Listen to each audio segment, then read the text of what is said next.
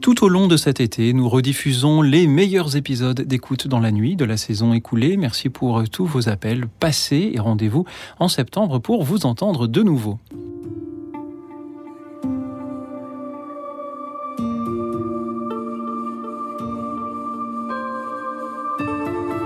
Écoute dans la nuit. Une émission de Radio Notre-Dame et RCF, Louis Auxil Maillard. Restez avec nous car le soir approche et déjà le jour baisse.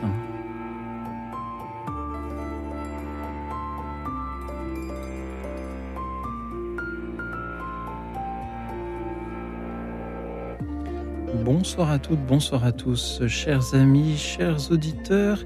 Une personne parmi vous, il y a quelques semaines, m'a demandé d'ici à la fin de la saison, de reprendre pour thème celui de vous faire parler de ces saints et de ces saintes que vous aimez, qui sont des exemples pour vous, à qui vous aimeriez peut-être ressembler, dont vous aimeriez parler autour de vous.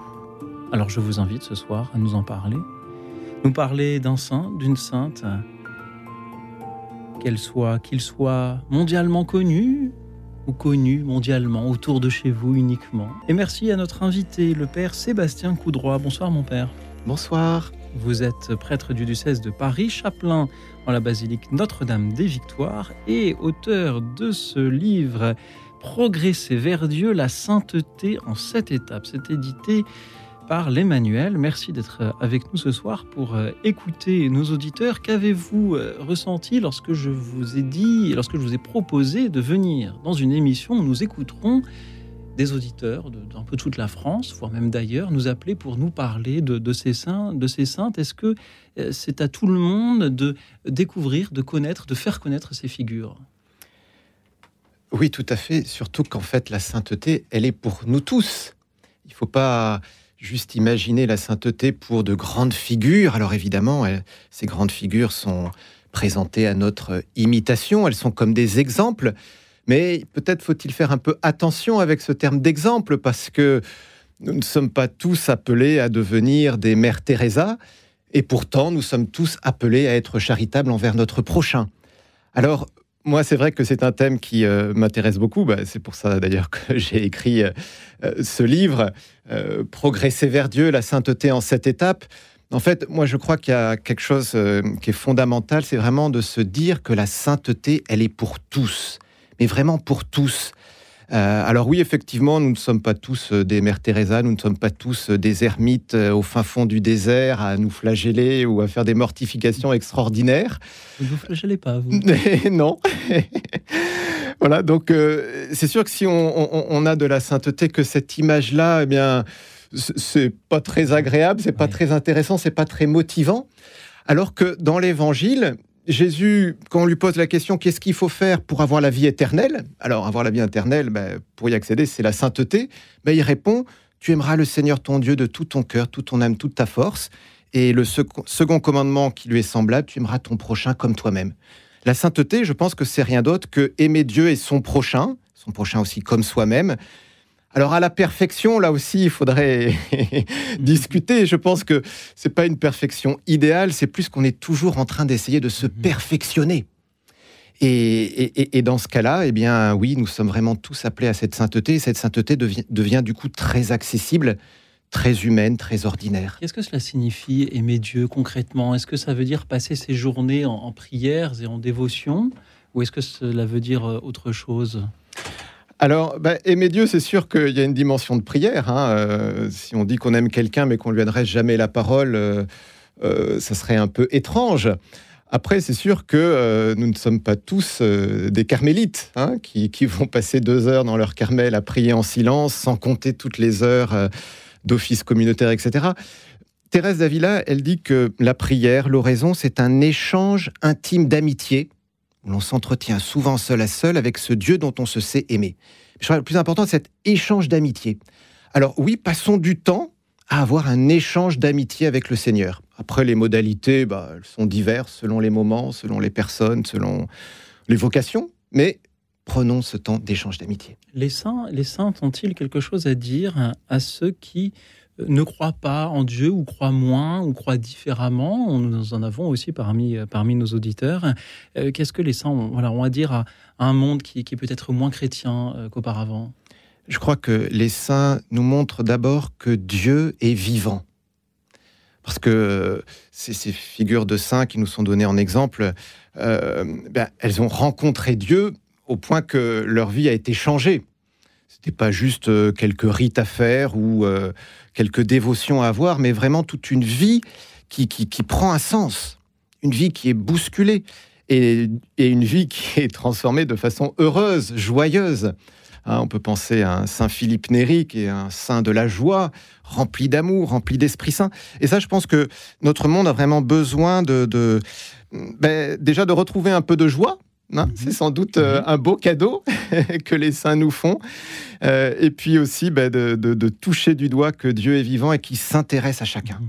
Qu'il n'est pas dans les nuages, mais qui s'intéresse à chacun et de façon unique. Est-ce que les saints sont dans l'action aussi? Sont-ils des, des bâtisseurs, des organisateurs, des, euh, des, artistes peut-être? Ont-ils construit de leurs mains des choses que nous pouvons admirer aujourd'hui? Alors euh, oui, bah, comme artiste, on peut penser au bienheureux Fra Angelico, hein, ce, peintre dominicain du, Moyen Âge, dont je pense beaucoup d'éditeurs ont, déjà vu ces, peintures absolument extraordinaires. En fait, chaque saint a vraiment sa vocation particulière. Alors, je pense qu'on peut dire que tous nous sommes appelés à construire quelque chose, à faire quelque chose, à impacter notre monde. Mais la modalité peut être très variable. Pour certains, effectivement, ça peut être de construire une cathédrale ou de peindre une fresque. Mais pour d'autres, euh, ça peut être tout simplement de prier ou même peut-être d'offrir leur souffrance. Euh, si on pense à Mère Teresa, par exemple, euh, elle, disait, donc il y a les sœurs de Mère Teresa, il y a les frères de Mère Teresa, il y a des prêtres associés, mais il y a aussi ce qu'elle appelait les coopérateurs souffrants, mhm. c'est-à-dire des gens dans leur chambre d'hôpital qui ne font rien d'autre que essayer de vivre leur souffrance avec Jésus. Alors, la souffrance en elle-même n'a pas d'intérêt, elle n'est pas voulue par Dieu, elle n'est pas bonne, mais unie à Jésus, elle prend du sens, elle est féconde. Et, et là, il y a une puissance, alors qui n'est pas immédiatement visible, mais une puissance qui est extraordinaire et qui construit l'Église, qui construit le monde. Y a-t-il, Père, des saints que l'on ne connaît pas? Des personnes qui ont vécu dans cet amour de Dieu, dans cette euh, charité, mais avec une telle modestie ou dans des circonstances qui font qu'on n'en a jamais entendu parler, que jamais l'Église n'a pu euh, les, béatifier ni les canoniser Bien sûr, en fait, euh, c'est l'immense majorité. Hein. on, les fête à la Toussaint. Voilà, c'est le nom de, de, cette fête. Tous, tous les saints, la fête de tous les saints. Parce qu'évidemment, l'Église canonise un certain nombre de personnes euh, bah, qui, forcément ont pu être un peu repérées. Voilà. Euh, mais on n'est pas tous repérés, fort heureusement d'ailleurs. Sinon, il n'y aurait plus trop de place d'ailleurs dans le calendrier, hein, s'il fallait mettre les, milliards de, gens qui sont, qui sont au ciel. Mais, mais oui, bien sûr, hein, le, nombre de, personnes qui sont au ciel, le nombre de saints est, infiniment supérieur au nombre de gens qui dans le calendrier. Au fond, qu'est-ce que cela change qu'une personne soit canonisée ou non concrètement pour, euh, pour le culte? Oui, alors, ben, une personne est canonisée. Euh, en fait, bon, on, peut, euh, on peut aborder la question de, sous, deux angles. Premier aspect, ben, c'est que l'Église veut, veut les donner en exemple, parce qu'il y, a un message particulier. si on pense à Thérèse de Lisieux, par exemple, ben, elle, a été canonisée parce qu'elle a manifesté euh, l'amour de Dieu d'une façon absolument extraordinaire, surtout à une époque où peut-être on, voyait peut-être Dieu plus comme justicier. Et puis après, ben, il y a aussi tout cet aspect de, processus de canonisation. C'est-à-dire que ben, d'abord, on va essayer de regarder euh, si, la personne a vécu saintement, et on va essayer de le regarder ça à partir... Euh, d'analyse. Voilà, qu'est-ce que la personne a dit, qu'est-ce qu'elle a fait. On va écouter des témoignages sur cette personne pour euh, bah, s'assurer que cette personne a vécu selon l'Évangile. Et à la fin de, ce, premier processus, eh bien, on déclare ce qu'on appelle l'héroïcité des vertus. Alors, ça ne veut pas dire que la personne a vécu comme un héros avec une épée euh, sur un champ de bataille, mais ça veut dire que elle, a vécu bah, la vie chrétienne d'une façon héroïque, c'est-à-dire qui a eu la grâce de Dieu, parce que tout seul, on n'y arrive pas. Il y a besoin de la grâce de Dieu. Et puis après, il y a une autre étape pour devenir bien heureux. Eh bien là, il faut que euh, quelqu'un ait prié cette personne une fois morte hein, et qu'elle ait obtenu un miracle. Voilà, qu'elle ait obtenu un miracle. Alors souvent, hein, il y a plein de, grandes faveurs qui sont euh, euh, données par l'intercession des saints, mais là, pour établir qu'il y a un miracle, en fait, il y a tout un processus très sérieux. Il faut, je crois qu'il y a une commission de sept médecins euh, qui sont euh, pas forcément cathos. Hein. Enfin, c'est pas du tout la, question. La seule chose qu'on demande, c'est qu'ils soient compétents dans leur domaine. Ils doivent être soudain, immédiat, complet et définitif. Exactement. Voilà. Et donc, il faut vraiment qu'ils disent, bah, en l'état de la science, on ne peut pas expliquer ça autrement que par une intervention euh, non naturelle, quoi. Voilà. Et puis, il faut que encore des, des théologiens disent qu'on peut bien attribuer ce miracle à cette personne. Voilà. Donc, premier miracle pour être bien heureux. Et puis, il faut encore un autre miracle pour ensuite être canonisé. Voilà. Et pour euh, parcourir tout ce chemin-là, il faut aussi euh, parcourir les sept étapes euh, vers la sainteté que vous décrivez dans votre livre. Progresser vers Dieu, je le rappelle, hein, par le Père Sébastien Coudroy aux éditions de l'Emmanuel. Alors, il y a une huitième étape que vous ne décrivez peut-être pas dans votre livre, qui consiste à appeler cette émission pour témoigner, pour méditer, toujours au 01 56 56 44 00. Merci aux auditeurs qui sont en train de se précipiter vers leur téléphone pour nous parler de ce saint, de, ce, de cette sainte qu'ils aiment, dont ils aimeraient, pardon, vous n'aimez pas ce mot, vous l'avez dit, suivre l'exemple, je le, je le redis euh, euh, quand même, 01 56 56 44 00. Quelles sont ces, ces sept étapes, euh, Père, en, quelques mots? Alors, c'est cette étape, en fait, là je reprends l'enseignement de Sainte Thérèse d'Avila qui a écrit un livre, le livre des demeures, des sept demeures, qu'on appelle aussi le château intérieur. Alors, pour être un peu synthétique, je vous propose de, prendre une image. Euh, imaginons une barque qui est amarrée euh, dans un port. Alors, euh, l'idée, c'est évidemment pas que la barque elle reste au port, c'est qu'on monte dedans et puis, et puis qu'on puisse aller en, eau profonde, qu'on puisse avancer sur, la mer. Alors la première étape, bah, en fait, c'est déjà de monter dans la barque. Et donc en fait, on pourrait dire de choisir Jésus. Mais cette première étape, elle est encore très limitée dans, ce choix euh, euh, du Seigneur parce que bah, la barque, elle est encore amarrée au monde, on pourrait dire. Deuxième étape, bah, il y a comme une conversion. On va essayer de larguer les amarres pour arriver, troisième étape, à sortir du port et à commencer à avancer avec les rames et le gouvernail. Là, c'est un peu la vie chrétienne euh, bien établie, on pourrait dire. Euh, de, façon amusante, on, pourrait utiliser l'expression le bon cateau, voilà, qui va à la messe le dimanche, qui essaye d'être charitable, qui essaye de faire le bien, qui essaye de prier chaque jour, etc. Voilà. Le troisième étape, ben, on avance euh, sur la mer en ramant, parce que c'est quand même plutôt nous qui faisons des efforts ou, avons l'impression de faire des efforts, et puis surtout, on tient le gouvernail.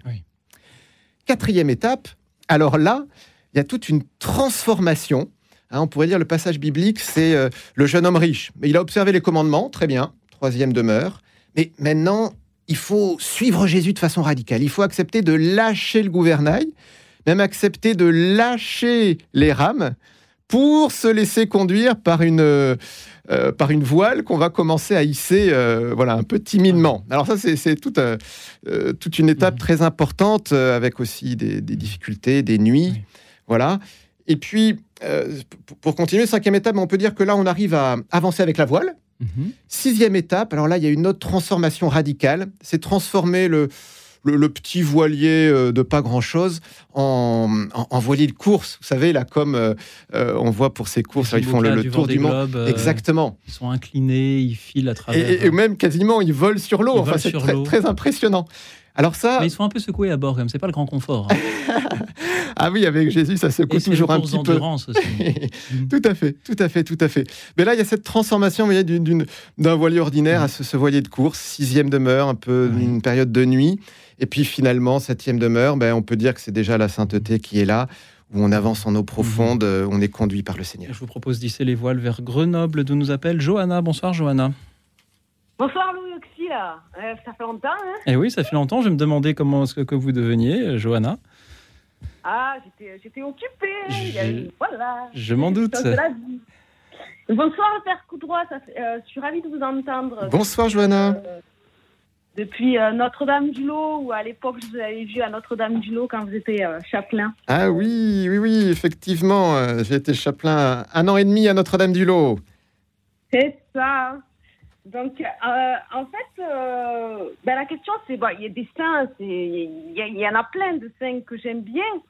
Mais là, aujourd'hui, j'ai choisi deux saints, deux saints qui, deux saintes que j'aime beaucoup.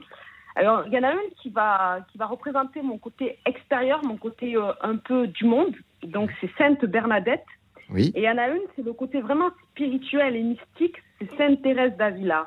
Oui. Alors, en fait, euh, le premier livre qu'on m'a offert quand je me suis convertie de l'islam euh, au euh, catholicisme, ça a été Le Château de l'âme, d'ailleurs que je suis en train de relire parce que c'est un livre à lire et à relire.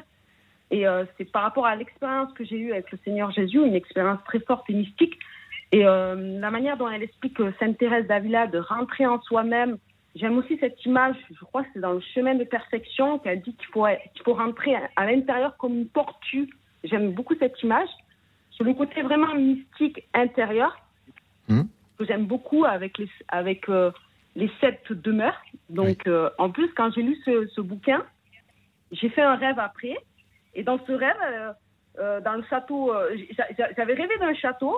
Et, et en fait, c'était que j'étais tellement dans la cave du château et j'avais rêvé de, de l'image en tableau de notre Seigneur Jésus-Christ. Et en fait, ce tableau, quand je me suis baptisée quelques années après, eh ben, ça a été le tableau euh, du baptême dans l'église. Il y avait ce tableau de, notre Seigneur Jésus-Christ. Donc, euh, le rapport avec Sainte Thérèse d'Avila, pour moi, est, euh, c'est ce qu'elle a fait sur la, réforme du Carmel et en Espagne pour une femme. À l'époque, c'est- magnifique. Et Sainte, et Sainte Bernadette, Sainte Bernadette, parce que j'aime, parce que elle est comme moi dans le sens où, où moi aussi je sais rien faire quand, quand elle va chez les sœurs à Nevers, elle dit mais moi je sais rien faire du tout. Et du coup on l'envoie à l'infirmerie pour aider euh, les personnes qui sont malades.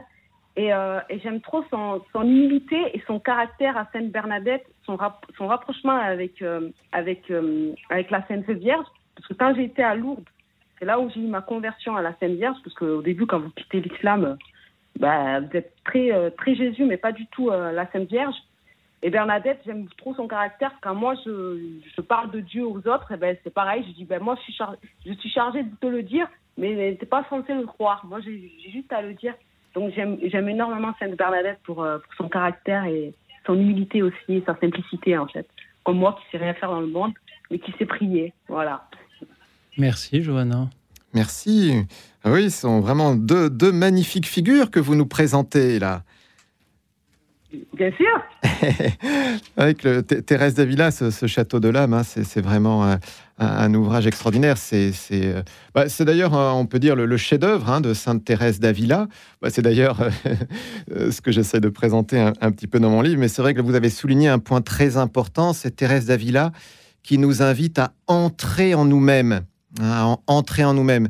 Euh, prier, on peut dire que c'est- une intériorisation. Un Dieu, on peut le, trouver dans plein d'endroits, mais n'oublions pas qu'il habite dans notre cœur. hein. c'est Saint Paul qui nous dit nous sommes le temple de l'Esprit Saint. Alors Thérèse Avila, c'est vrai qu'elle est extraordinaire pour euh, euh, nous apprendre vraiment à, prier, à revenir au Seigneur qui est en nous, à faire silence, à nous recueillir. Et, et là, vraiment, vous soulignez un point qui est très, très, très important. Merci, Johanna, d'avoir été avec nous ce soir pour nous parler de Bernadette et de Thérèse d'Avila.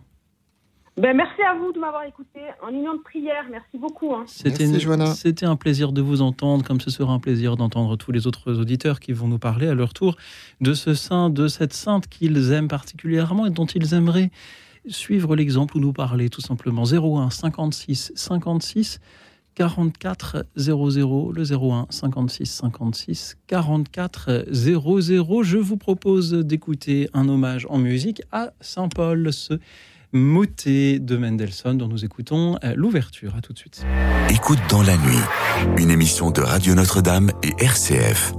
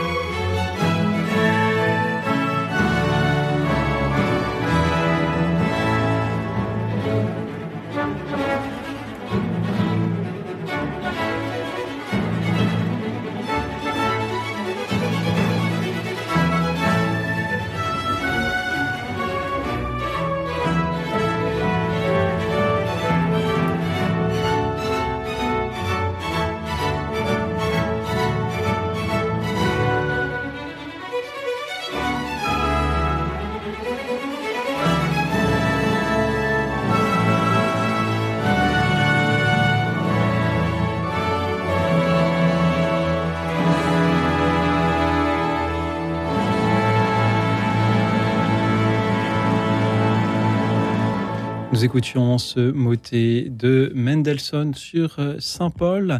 Merci à vous tous qui nous appelez à votre tour pour euh, nous, nous parler d'un saint, d'une sainte dont vous aimeriez suivre l'exemple, dont vous aimeriez nous parler. Dites-nous qui est cette personne et pourquoi le monde entier devrait la connaître.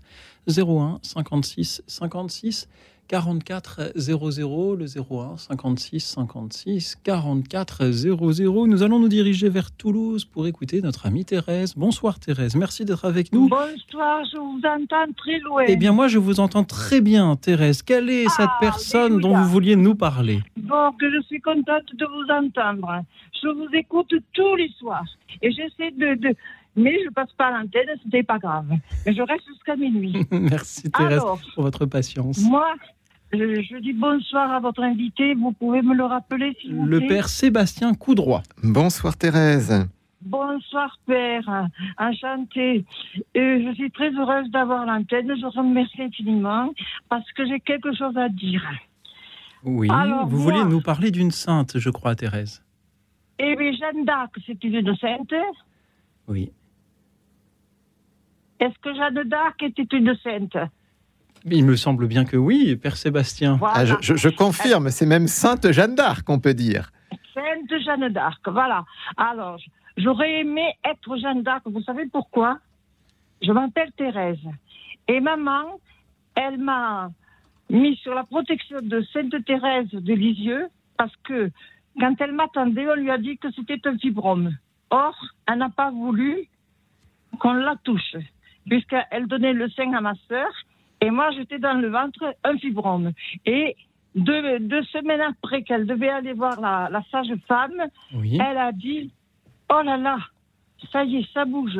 Thérèse. Thérèse. Thérèse. Et alors, déjà pourquoi, de six mois. pourquoi nous parler de, Sainte. Jeanne d'Arc ce soir, Thérèse? Pardon? Pourquoi nous parler de Sainte Jeanne d'Arc ce soir, Je Thérèse? parle de ça parce que, je vais vous dire honnêtement, ma vie, elle est très belle. J'aime la vie. J'aime la vie.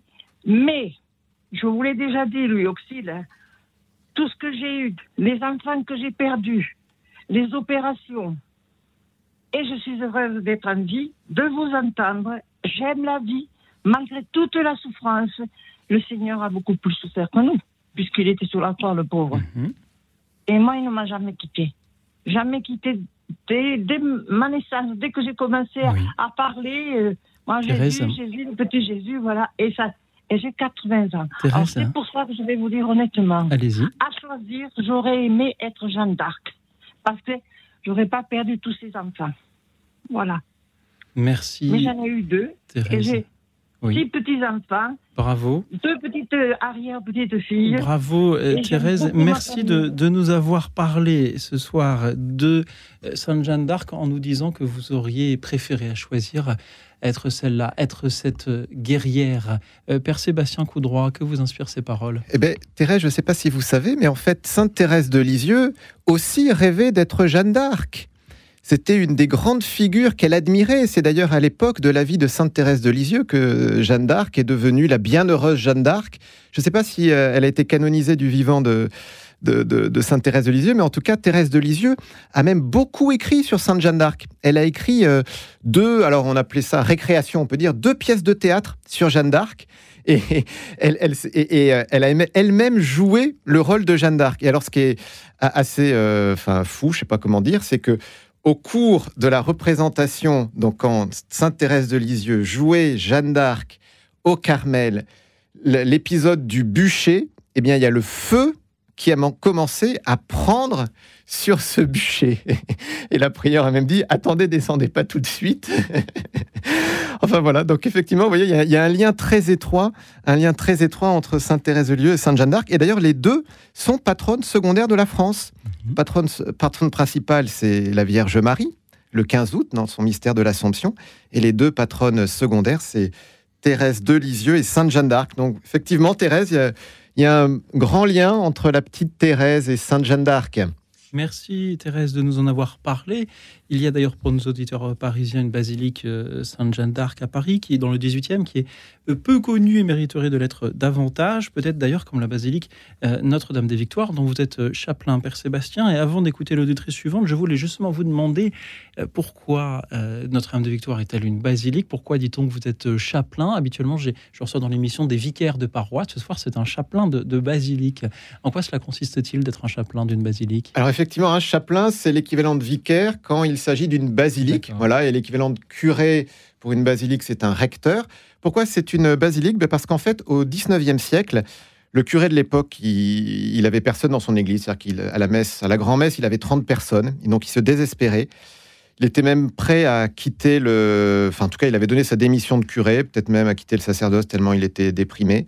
Et au cours d'une messe, il entend une voix lui dire consacre ta paroisse au très saint et immaculé cœur de la Vierge Marie.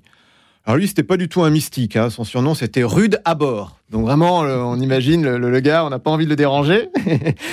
et, alors bon, il va, il va le faire parce que bah, de toute façon, il n'avait plus rien à perdre. Donc il consacre sa paroisse au cœur immaculé de Marie. Et à partir de ce jour-là, des foules arrivent et des miracles, des guérisons et des conversions arrivent par centaines, milliers, dizaines de milliers. Actuellement, on est à plus de 37 000 ex-voto, vous savez, ces plaques de remerciement.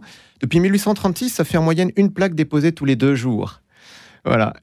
Et, donc, en fait, et, puis, donc, il a lancé une confrérie, une archi-confrérie, et qui est devenue mondiale, en fait. Et ce qui fait qu'il y a eu un tel rayonnement de Notre-Dame des Victoires, qui continue d'ailleurs encore maintenant, hein, mais c'est peut-être un peu moins connu, que le pape de l'époque, en fait, a, donné le titre de basilique à Notre-Dame des Victoires. Merci pour euh, ces éclaircissements, euh, Père. Et maintenant que ma curiosité est satisfaite, je vous propose d'écouter Corinne, qui nous appelle de Douai. Bonsoir, Corinne.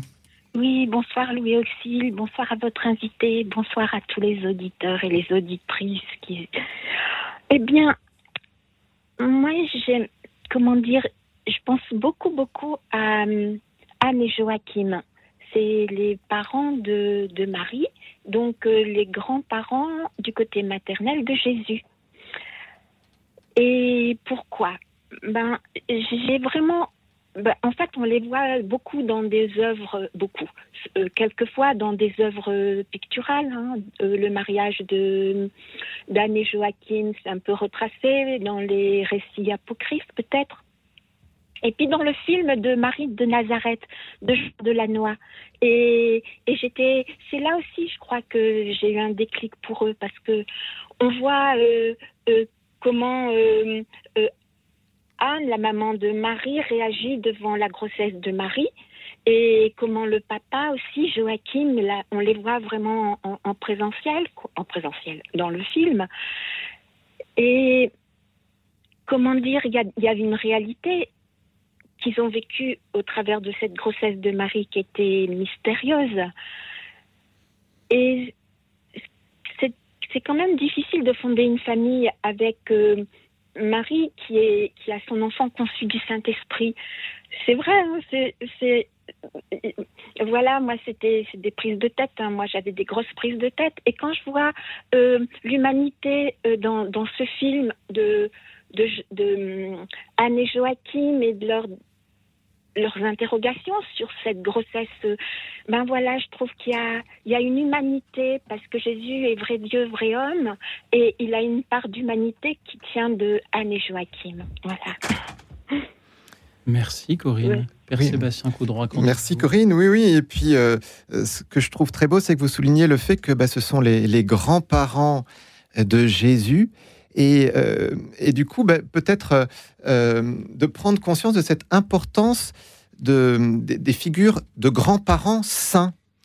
Euh, parce que, bah, enfin, je sais pas, mais j'ai l'impression qu'on pense pas forcément toujours à, à cet aspect-là, alors que bah, les grands-parents, on sait bien qu'ils ont une, un rôle essentiel dans la transmission de la foi. Hein, dans beaucoup de familles, bah, bon, voilà, la vie familiale fait que ben, peut-être les, parents sont un peu moins impliqués dans la foi, et ce sont les grands-parents qui vont transmettre. Et ce qui est très beau, en fait, c'est que ça, c'est présent dès les débuts de l'Église. Là, vous évoquez Anne et Joachim, mais on a même euh, euh, la, grand-mère de Timothée dans, euh, les lettres de Saint Paul. Alors, je ne plus retrouver exactement le passage, mais vous voyez, c'est la première génération, mais c'est déjà la grand-mère, en fait, qui a un rôle actif pour euh, la foi de son petit-fils. En tout cas, vraiment merci oui, de nous présenter ces, ces deux belles figures, d'Anne et Joachim, deux belles figures de saints grands-parents. Merci Mais Corinne. il y a aussi quelque chose que j'ai oublié de Oui. dire. Pour, parce que c'est vrai qu'on peut- on peut penser à ça, mais quand on dit le je vous salue Marie, euh, euh, Marie conçue sans péché. Donc c'est pas Marie qui conçoit sans péché, c'est Marie qui est conçue sans péché. Ça veut dire que l'union de de d'Anne et Joachim, Joachim, elle, elle est sans péché. Mais moi, ça me parle. Bon, je sais pas si c'est une bonne interprétation de cette phrase euh, Marie conçue sans péché, mais mais il y a quelque chose de bon, je sais pas, peut-être que je l'interprète à ma manière. hein. Ah non, mais ce qui, ce qui est sûr, c'est que euh, bah, il y a une grâce toute particulière qui est donnée par le Seigneur à ce moment-là. Ça, c'est Oui, très sûr. Après, après le détail, bah, voilà. Mais, Non, mais en non, tout cas, on, a vraiment, on a vraiment, oui, une, une- une grâce extraordinaire, hein, puisque Marie, Oui. effectivement, est préservée du péché au- à l'instant de sa conception, et c'est une conception naturelle, voilà, à différence de la conception de, de Jésus où il y a Oui. l'Esprit Saint qui vient, voilà. Hein. Mais donc là, oui, oui, effectivement, il y, a- il y a une grâce toute particulière. Merci Corinne. voilà, c'est pour ça. Merci, merci Bonsoir. de vos explications. Corinne, merci à vous et bonsoir à Anne-Marie qui nous rejoint depuis Nantes. Bonsoir Anne-Marie. Bonsoir Anne-Marie. Anne-Marie, m'entendez-vous? Oui, Merci Anne-Marie pour votre présence parmi nous. Vous vouliez, je Oui. crois, aborder un sujet délicat. oui. Allez-y. Eh bien, euh, en entendant les informations de ce soir, euh, quand j'entends toutes ces personnes migrantes qui tombent à l'eau, je me demande euh, si ces personnes ne sont pas les saints de notre époque. Anne-Marie, pourquoi cela vous interroge-t-il? Qu'est-ce qui vous fait penser qu'il le serait, par exemple? Eh bien, euh, bon, d'abord, euh, ça me, ça, ça me choque, ça me, ça me peine. Et puis, euh, je me dis quelquefois, euh, on est un petit peu trop une église glorieuse avec ses saints, et on oublie euh, qu'il y en a qui, qui pourraient être oubliés. Merci Anne-Marie pour cette question. Au moins 78 migrants morts dans le naufrage de leur bateau aujourd'hui au large de, de Oui. la Grèce.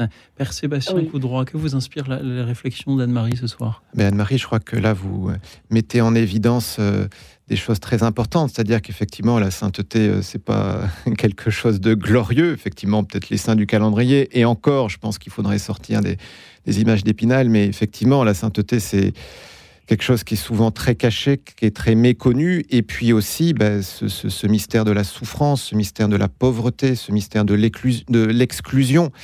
Euh, vous voyez, on pourrait euh, peut-être mettre en relation avec euh, ce que vous évoquez, euh, les, les saints innocents. Euh, vous voyez, ces, ces enfants euh, massacrés par Hérode, par jalousie, par euh, pff, soif de sang, enfin quelque chose d'a- d'assez effroyable.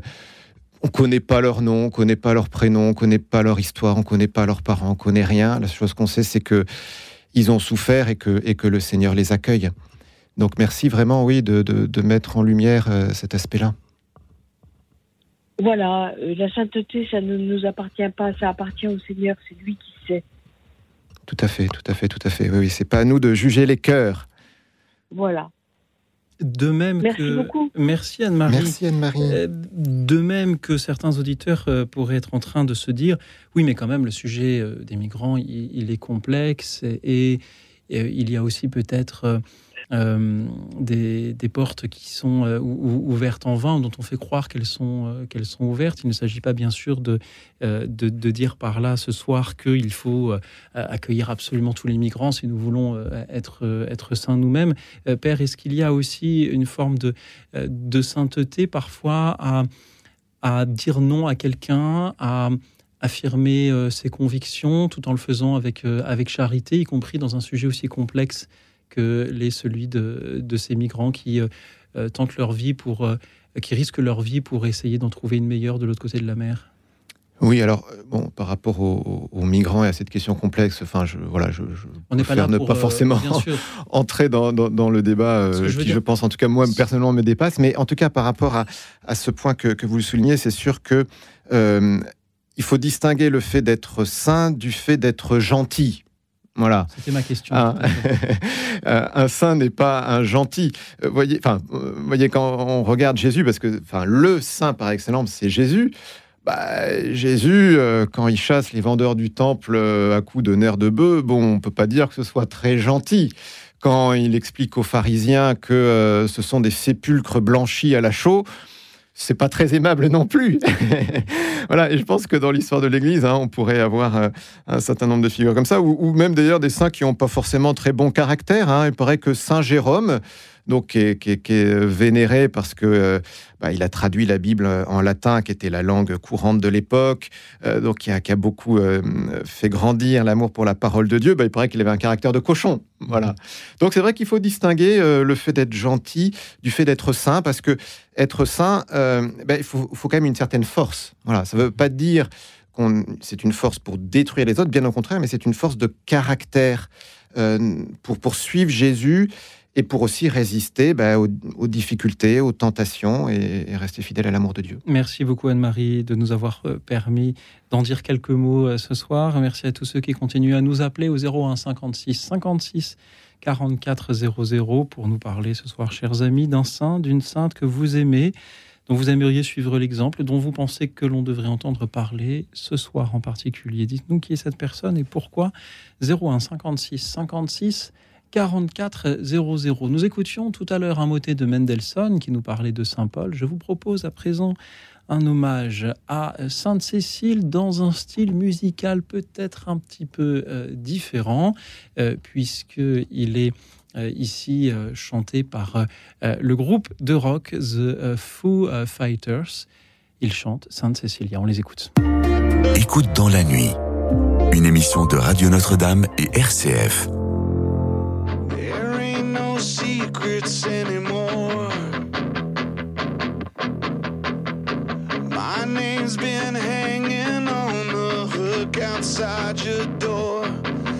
To know.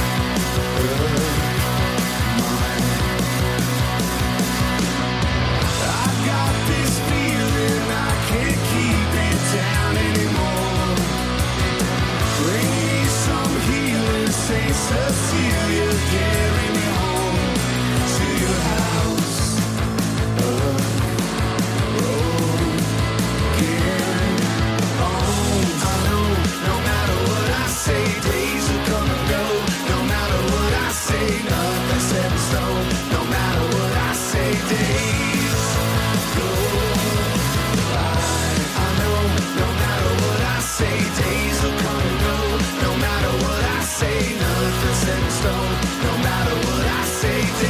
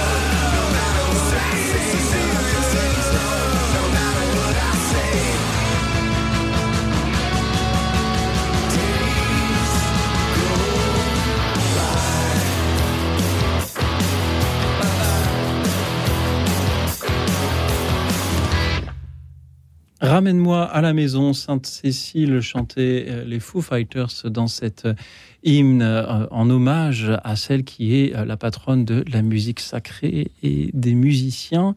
Merci à eux pour ce, choix musical insolite. Merci à tous les auditeurs qui nous parlent peut-être de Sainte-Cécile d'une autre manière, de celle des Foo Fighters ou d'un autre saint, d'une autre sainte qui est un exemple pour eux actuellement. Nous écoutons Gwen depuis Grenoble. Bonsoir Gwen. Oui, bonsoir. Moi, j'étais touchée par un certain nombre de saints qui, pour moi, dégageaient euh, quelque chose qui était contagieux de l'ordre du feu. J'ai pensé à une en Bretagne qui est Yvonne Aimée de Malétroit, mais je, vais vous parler plutôt de un qui est euh, moins connu pour euh, les Occidentaux, qui est Saint Séraphin de Sarov disons, appelé comme ça à partir de 19 ans quand il est rentré au monastère. C'était un homme très simple qui, au bout d'un certain temps, a vécu euh, dans la forêt et euh, qui passait beaucoup de temps à prier. Et un paysan l'observait. Il est rendu célèbre par cet entretien avec ce paysan qui s'appelait Motovilov et à qui euh, il a enseigné que la seule chose importante dans la vie, c'était alors le terme est, curieux, mais l'acquisition du Saint-Esprit. Et Motovilov lui disait, mais comment ça, l'acquisition? Je comprends pas. Mais tu sais ce que c'est que d'acquérir euh, du, gain, de l'argent? C'est pareil. Cherche toute ta vie à acquérir euh, l'Esprit Saint et tu auras, tu auras l'essentiel. Tu seras. Mais je ne peux. Comment puis-je faire ça? Eh bien, regarde-moi.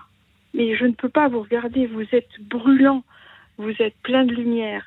Et finalement, il lui a dit, si tu peux me voir, c'est que toi aussi, tu peux. Donc l'unique chose, il lui disait, c'est d'être contagieux de euh, cet élan intérieur. Donc il, a été euh, connu pour beaucoup, beaucoup de, de, choses, notamment il a fondé un, un monastère féminin euh, dit Viero, ou dit, je ne sais plus comment il s'appelle, mais qui a beaucoup fait parler de lui après sa mort. Et ce qui est très étonnant, c'est que euh, l'endroit où ces ossements ont été laissés. Au moment du communisme, ils ont voulu être dispersés. Euh, donc, ils ont envoyé les ossements dans les quatre directions. Mais sa mère lui avait offert euh, une croix qui était toute simple, mais qu'il a portée toute sa vie, qui a été retrouvée. Donc, on sait qu'on a retrouvé quelque chose.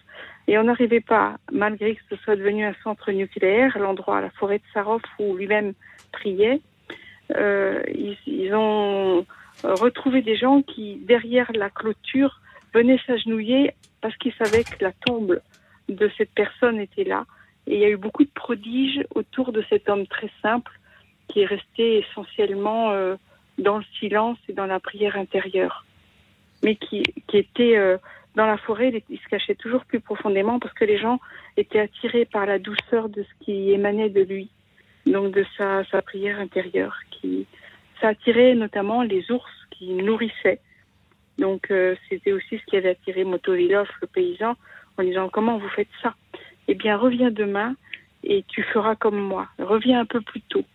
Et le lendemain, euh, quand l'ours est arrivé, euh, il était tellement habité par cette présence que dégageait le, le starets, enfin ce, ce conseiller spirituel qui était Séraphin, qu'il n'a pas eu de peur du tout en tendant le morceau de pain. Donc c'est resté une tradition, c'est qu'il y avait toujours du pain chez euh, le, le pour toute personne qui avait faim. Il y avait des tas de choses un peu merveilleuses, euh, euh, comme on peut les lire dans l'Évangile, qui avaient lieu d'une façon parfaitement naturelle autour de cet homme.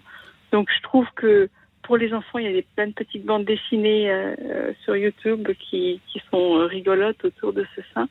Et moi, ce qui m'a plu, c'est d'être contagieux de l'Esprit Saint. Voilà. Merci. Il y en a beaucoup, mais bon, celui-là. Merci de nous avoir parlé de Séraphin de Sarov, un saint orthodoxe canonisé par le Saint-Synode en 1903. Euh, Père, Voilà. Père Sébastien euh, Coudroy, que vous inspirent euh, les, les paroles de Gwen et qu'avons-nous à, à apprendre de, de nos frères orthodoxes? Merci beaucoup, hein, Gwen, pour ce partage. Euh, c'est vrai que je, je crois qu'un des grands apports de, de l'Orient, de, de nos frères orthodoxes ou nos frères catholiques orientaux, c'est cette intimité avec l'Esprit Saint et cette dimension très lumineuse euh, de la vie spirituelle.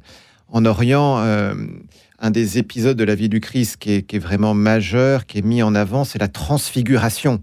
Hein, et vous évoquez un peu cette transfiguration réciproque hein, de, de, de, de Séraphin et de, de Motovilov, où les, les deux, bah, leur visage en fait rayonne, il y a cette lumière qui est là, et ils participent à, à ce, ce mystère de la transfiguration, et ça c'est vraiment extraordinaire et je crois que euh, c'est- très beau de, euh, aussi de se nourrir à cet aspect-là de la spiritualité. C'est vrai qu'en Occident, on est peut-être plus tourné sur la contemplation de la croix. Ben voilà, là on a un autre, un autre aspect qui, qui équilibre bien. Et puis aussi, euh, ben, ce que vous avez dit, et, euh, c'est- cette phrase de Séraphin de Sarov, que le, but de la vie chrétienne, c'est l'acquisition du Saint-Esprit. Euh, en fait, c'est absolument fondamental. C'est-à-dire que Saint Paul le dit déjà hein, dans la lettre aux Romains, c'est Romains chapitre 8, le verset 14, ceux qui se laissent conduire par l'Esprit de Dieu, ceux-là sont fils de Dieu. Alors, on, on aime bien dire que par le baptême, on est devenu fils et filles de Dieu, mais il ne faut pas oublier la deuxième partie de Saint Paul. Oui. Alors, bah, laissons-nous conduire par l'Esprit Saint. Hein, et là, là il y a- on, on pourrait même dire d'ailleurs que cette phrase, c'est c'est le résumé de la vie chrétienne. C'est-à-dire que tout, tout notre progrès vers Dieu, c'est une progression dans l'intimité avec l'Esprit Saint et une progression dans le fait de se laisser conduire, de lâcher le gouvernail, hein, dans l'image que je prenais euh, au début, lâcher le gouvernail pour que ce soit l'Esprit Saint qui, qui- qui nous guide. Donc vraiment, merci pour, euh, pour cette belle figure de Saint Séraphin de Sarov. Merci Gwen. J'en prie, au revoir. Bonsoir Gwen et bonsoir à Pierre-Antoine qui nous rejoint depuis Lyon. Bonsoir Pierre-Antoine. Bonsoir à tous. Merci de m'accueillir. Bonsoir Pierre-Antoine. Merci à vous de nous appeler. Pierre-Antoine, quel est ce saint dont vous vouliez nous parler ce soir? Alors, ce saint, il s'agit de Saint Eugène de Masneau.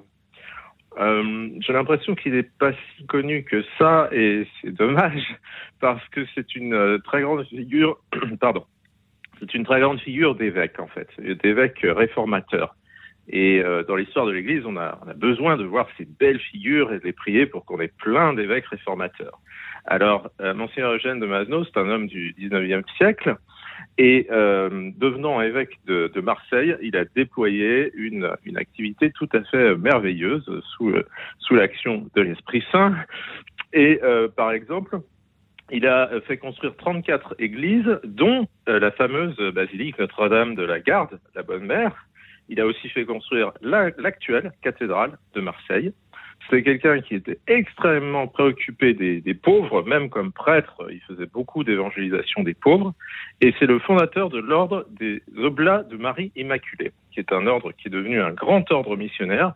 Quand j'étais en Afrique, euh, au Sahel, euh, Cameroun et Tchad, il y avait pratiquement que des Oblats de Marie Immaculée dans l'endroit euh, où j'étais. Donc c'est vraiment un missionnaire, j'aurais envie de dire, à, très grande ampleur, à- à- qui voit large, quoi, qui, qui va très très loin encore aujourd'hui. Ces fameuses oblats sont, sont un petit peu partout. Donc je, j'admire beaucoup cette figure, comme les figures d'évêques comme euh, Saint Charles Borromée ou Alain de Solmignac, et puis plus récemment, je dirais volontiers le, le cardinal Lustiger. Tout ça, je dirais, ce sont vraiment des, des phares pour euh, nos évêques et des, des fortes invitations à, à- avancer, à, je dirais, à avancer au large. Voilà. Donc, euh, j'aime beaucoup ce, ce saint.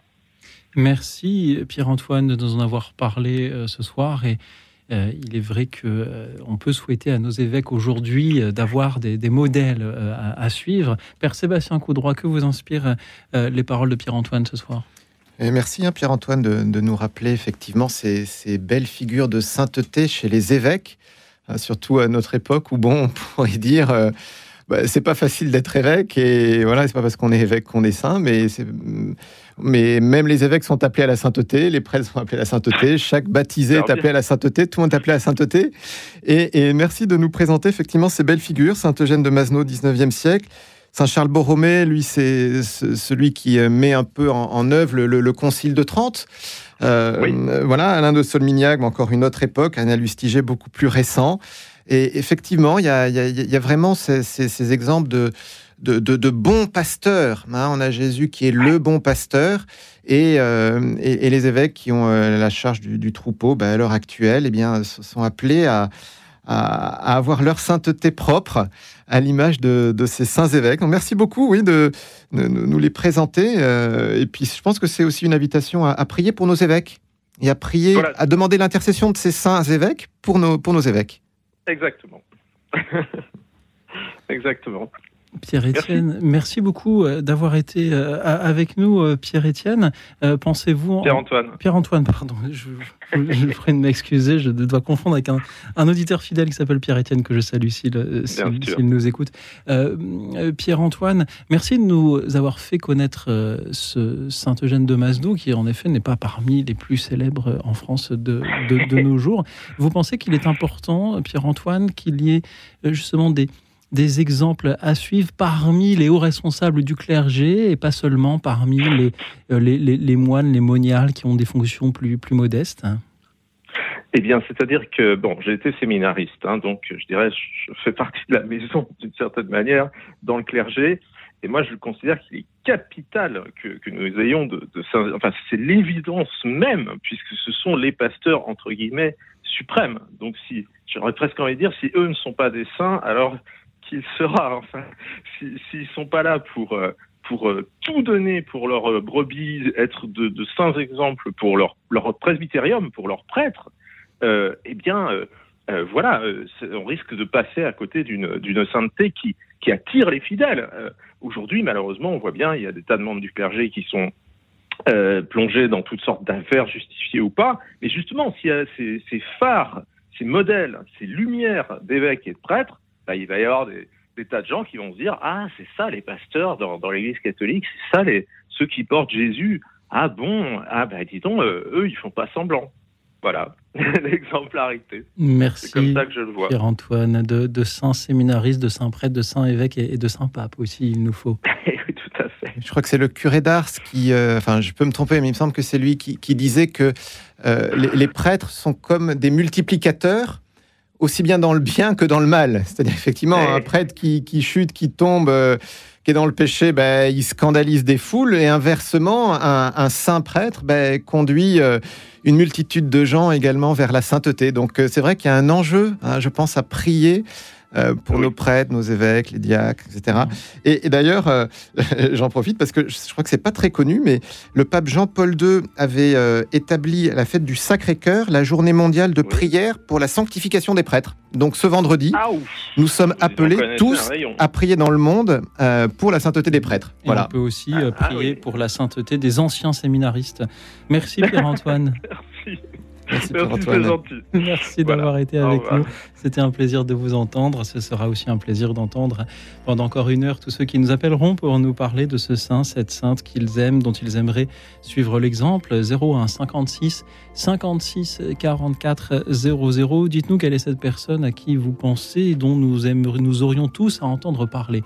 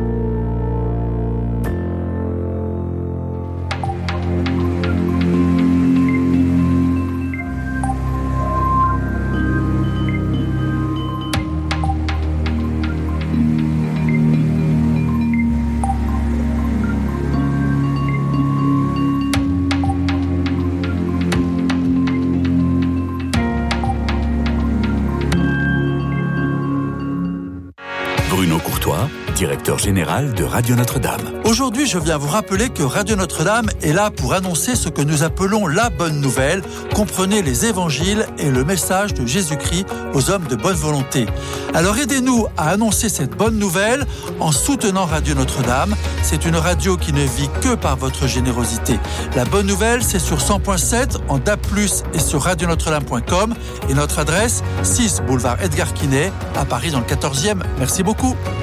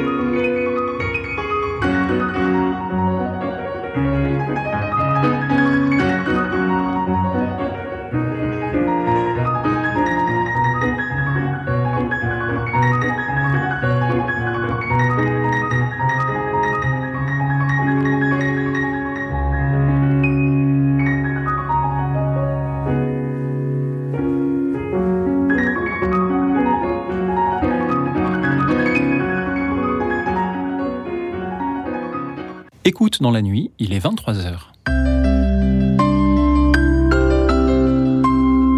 Radio Notre-Dame. Vous écoutez une rediffusion d'Écoute dans la nuit de cette année. Merci pour votre présence parmi nous. Nous avons hâte de pouvoir de nouveau prendre vos appels à partir de septembre. J'ai toujours le plaisir d'être en compagnie du Père Sébastien Coudroy du diocèse de Paris, chapelain en, l'église, en la basilique pardon, Notre-Dame des Victoires, auteur de Progresser vers Dieu, la sainteté en sept étapes. C'est aux éditions de l'Emmanuel. Merci à vous qui nous parlez euh, de ceux qui ont progressé vers Dieu. Parlez-nous de ces saints, ces saintes que vous aimez, qui sont un peu des exemples, ou beaucoup des exemples pour vous. 01 56 56 44 00. Merci à vous tous. Merci à Alexis qui nous appelle depuis la Lorraine. Bonsoir Alexis. Oui, bonsoir à vous. Bonsoir Louis Auxil, euh, Père Sébastien. Bonsoir. Bonsoir à tous les Alexis. deux. Euh, merci pour cette émission. Euh, manquez pas de, de créativité hein, dans les bureaux d'RCS. Si parfois on en manque un peu, je ne vous cache pas, Ah. mais on s'en sort toujours finalement. Mais finalement, on y arrive. Alors, euh, oui, c'est un grand thème. hein. Franchement, je, je ne sais pas trop par quoi commencer. Il y a tellement de figures de saints. Moi, j'ai vécu dans un monastère. J'ai eu la, la chance euh, ou la grâce de vivre dans un monastère pendant quatre ans. Euh, en vue d'y entrer, mais en fait très vite j'ai fait une année sabbatique et puis très vite je, on m'a remarqué dans le service de maçonnerie et je suis devenu aide-maçon, euh, simplement aide-maçon et j'ai goûté les fruits de la, vie monastique sans faire de vœux, donc c'est très beau.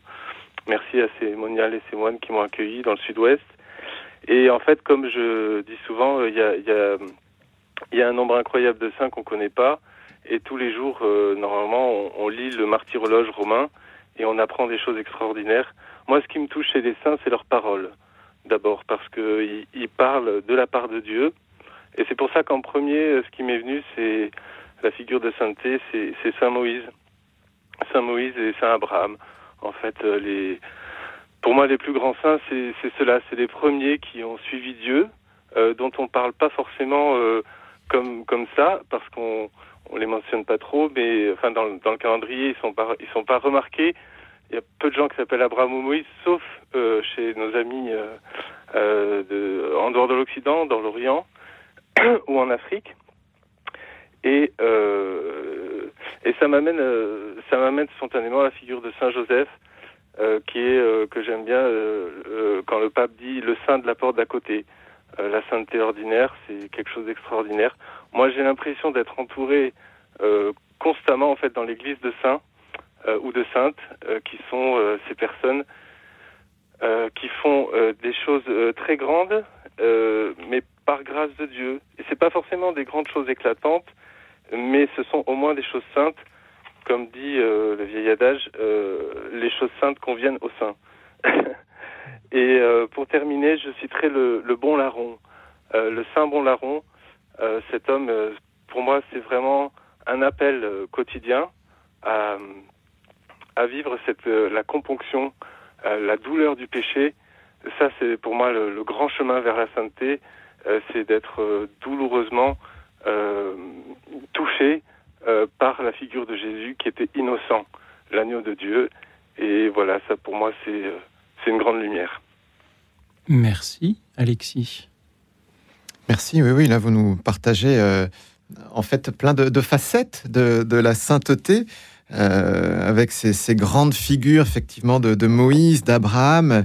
Euh, alors là, on pourrait relire la lettre aux Hébreux en particulier, qui nous fait un, un éloge extraordinaire euh, d'Abraham et puis de tous les pères dans la foi qui ont cru, hein, qui ont cru, euh, et puis, puis qui sont vraiment nos, modèles pour tenir bon dans la foi.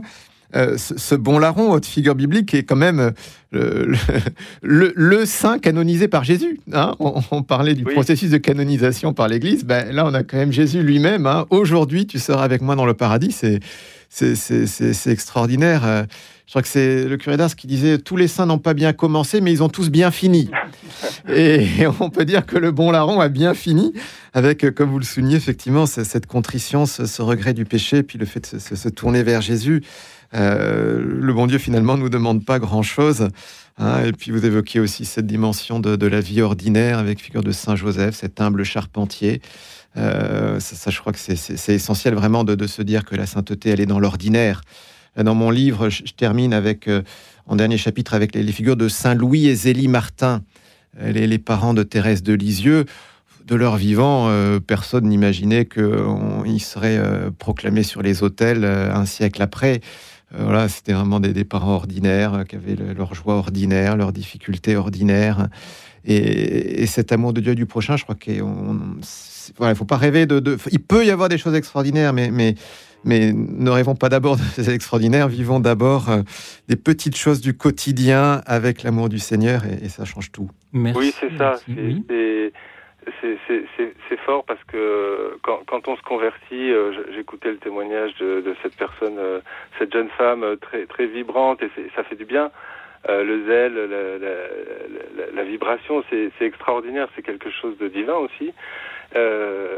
Et, en même temps, plus ça va, bon, il y a l'âge aidant, peut-être j'ai 41 ans, donc je, m'achemine petit à petit vers la sagesse, mais je vois la, grandeur des petites choses, l'importance euh, du, du souci des petites choses, euh, qui rejoint euh, bien euh, l'esprit de Jésus, je pense.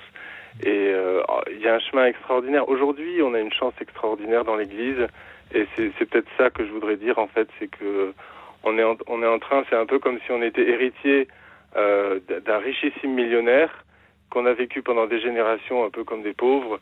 Euh, et puis finalement, on découvre aujourd'hui, on redécouvre le trésor du roi euh, qui nous est partagé et, euh, et, et dont on est riche au milieu, de, au milieu des combats et des souffrances.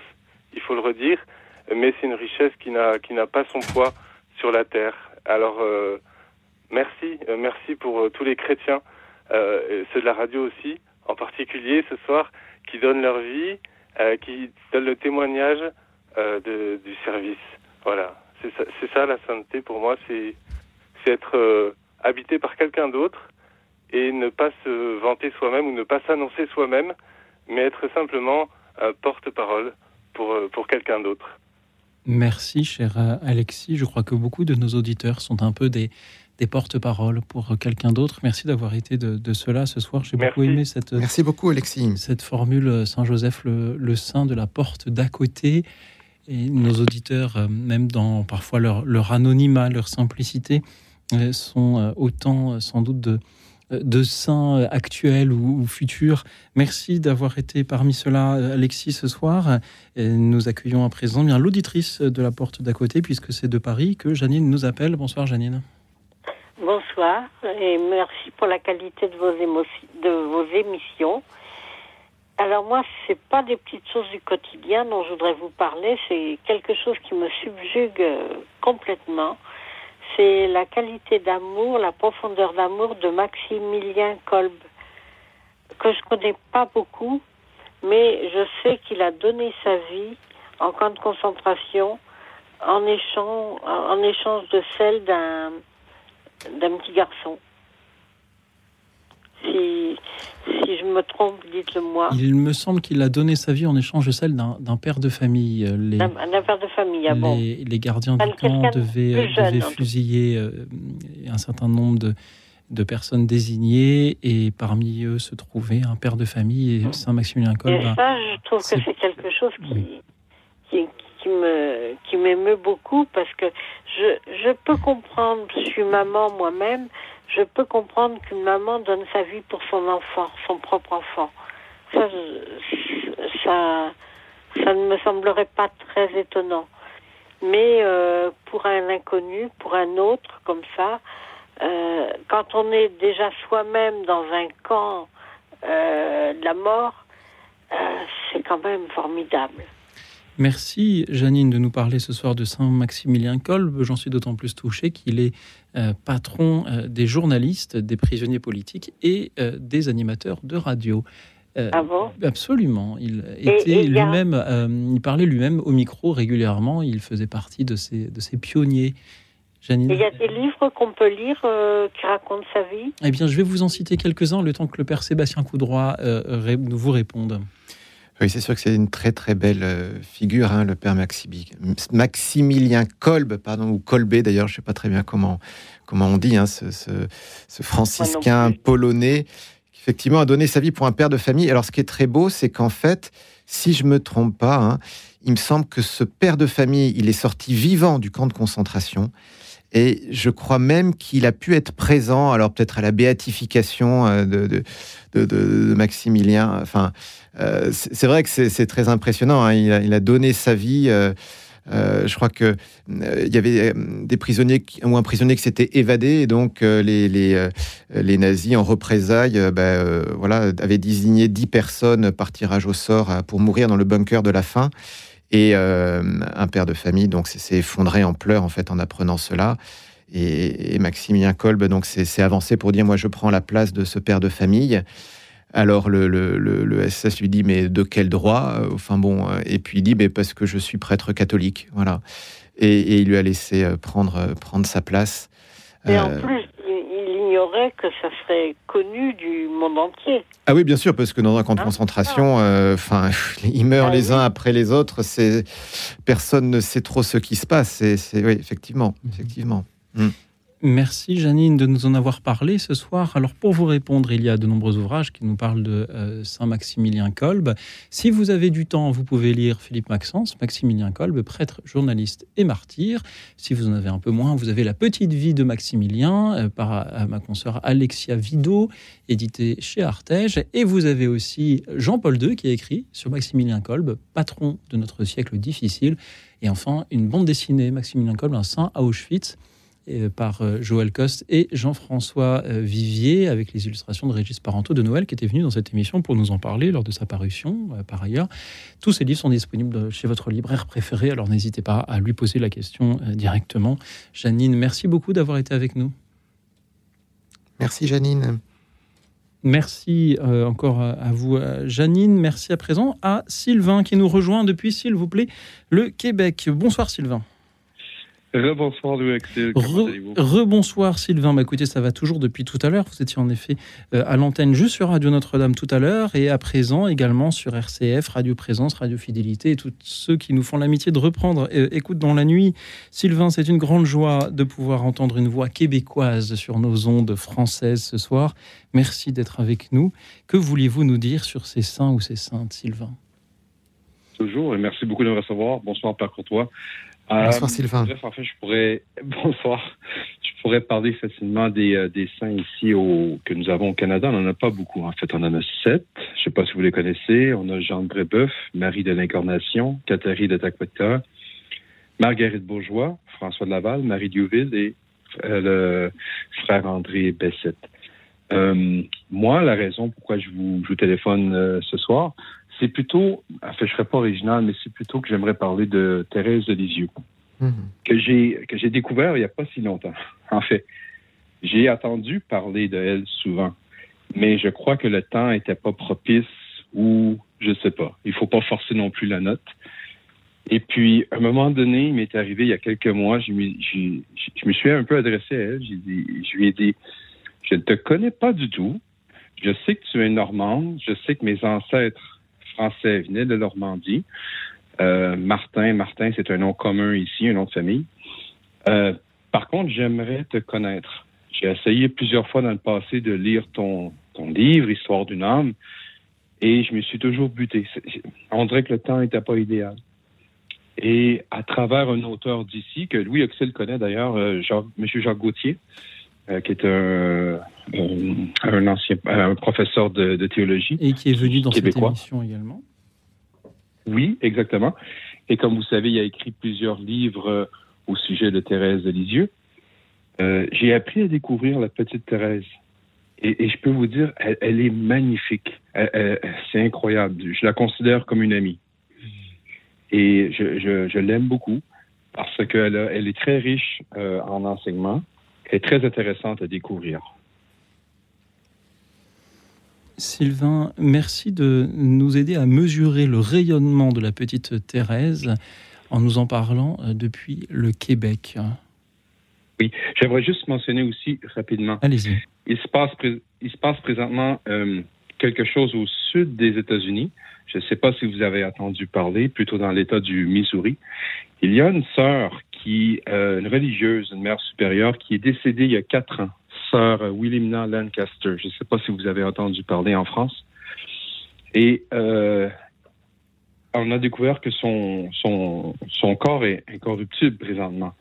Mais vu que ça fait juste quatre ans qu'elle est décédée, euh, il est beaucoup trop tôt. Donc, euh, certains euh, religieux catholiques aux États-Unis disent prudence, prudence. Mais euh, il y a beaucoup de personnes qui se dirigent présentement à Kansas City, au monastère, pour aller voir le corps. C'est une, une religieuse catholique en passant. Donc, je ne sais pas si vous en avez entendu parler de cette religieuse-là. Mhm. J'en ai entendu parler, en effet, cette euh, religieuse qui euh, est décédée en, en 2019 à l'âge de 95 ans. Son corps a, été exhumé et euh, au mois d'avril dernier et ne montrait aucun signe de décomposition. Alors je ferai peut-être partie de ceux qui, qui invitent à, à une certaine prudence. Les cas parfaitement naturels de corps qui se décomposent très lentement euh, existent. Il faut euh, comparer avec d'autres corps enterrés au même, euh, dans le même secteur et dans les mêmes, dans les mêmes conditions. En fonction de l'acidité des sols, euh, il peut y avoir en effet des corps qui se conservent euh, très longtemps. Cependant, on mesure un, un arbre aussi à ses fruits et si cela permet à des personnes de prier, euh, en effet, on peut tout à fait en parler. Sylvain, merci d'avoir été avec nous pour euh, nous, beaucoup, nous en parler, pour nous parler de, de Sainte Thérèse de Lisieux. Vous disiez qu'au Québec, il n'y a pas encore beaucoup de saints, il n'y en, a- en que sept, peut-être bientôt il y en aura-t-il huit euh, avec vous. Euh, Père Sébastien Coudroy, que vous inspirent les paroles de Sylvain? Vous avez dit que Thérèse de Lisieux était pour vous une amie. Elle l'est pour moi aussi.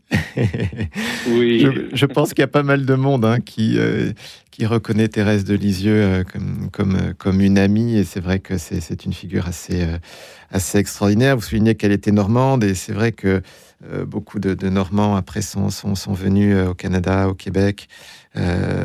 C'est sûr qu'il y, y a un lien là. Mais de toute façon, Thérèse de Lisieux, on peut dire que enfin, elle-même disait qu'elle avait cette vocation d'être missionnaire, d'aller aux quatre coins du monde. Et, euh, et elle est même patronne des missions. C'est vrai que c'est assez extraordinaire pour une carmélite qui n'a pas bougé de, de, de son Carmel pendant des années, qui était cloîtrée, qu'elle soit patronne des missions. Euh, c'est absolument fabuleux. Ce qui est très beau d'ailleurs, c'est que maintenant, ce sont ces reliques qui se déplacent. Elle-même, c'est pas beaucoup déplacée, hein.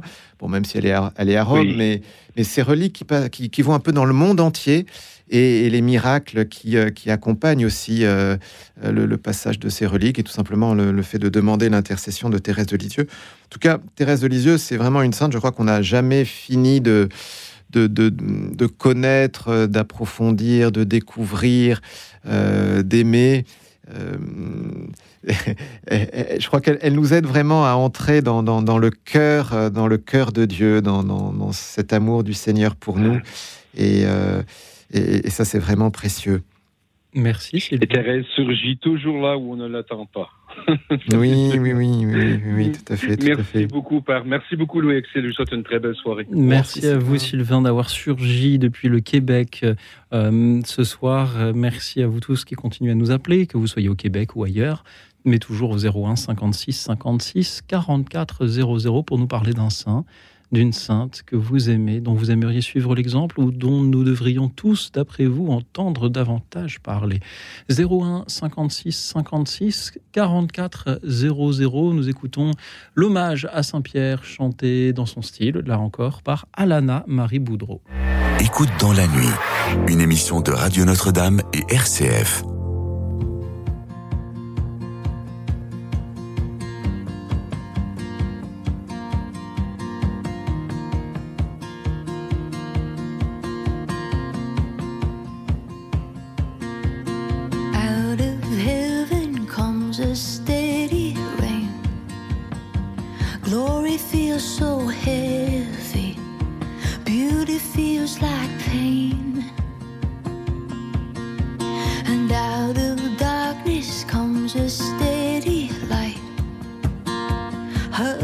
tomar.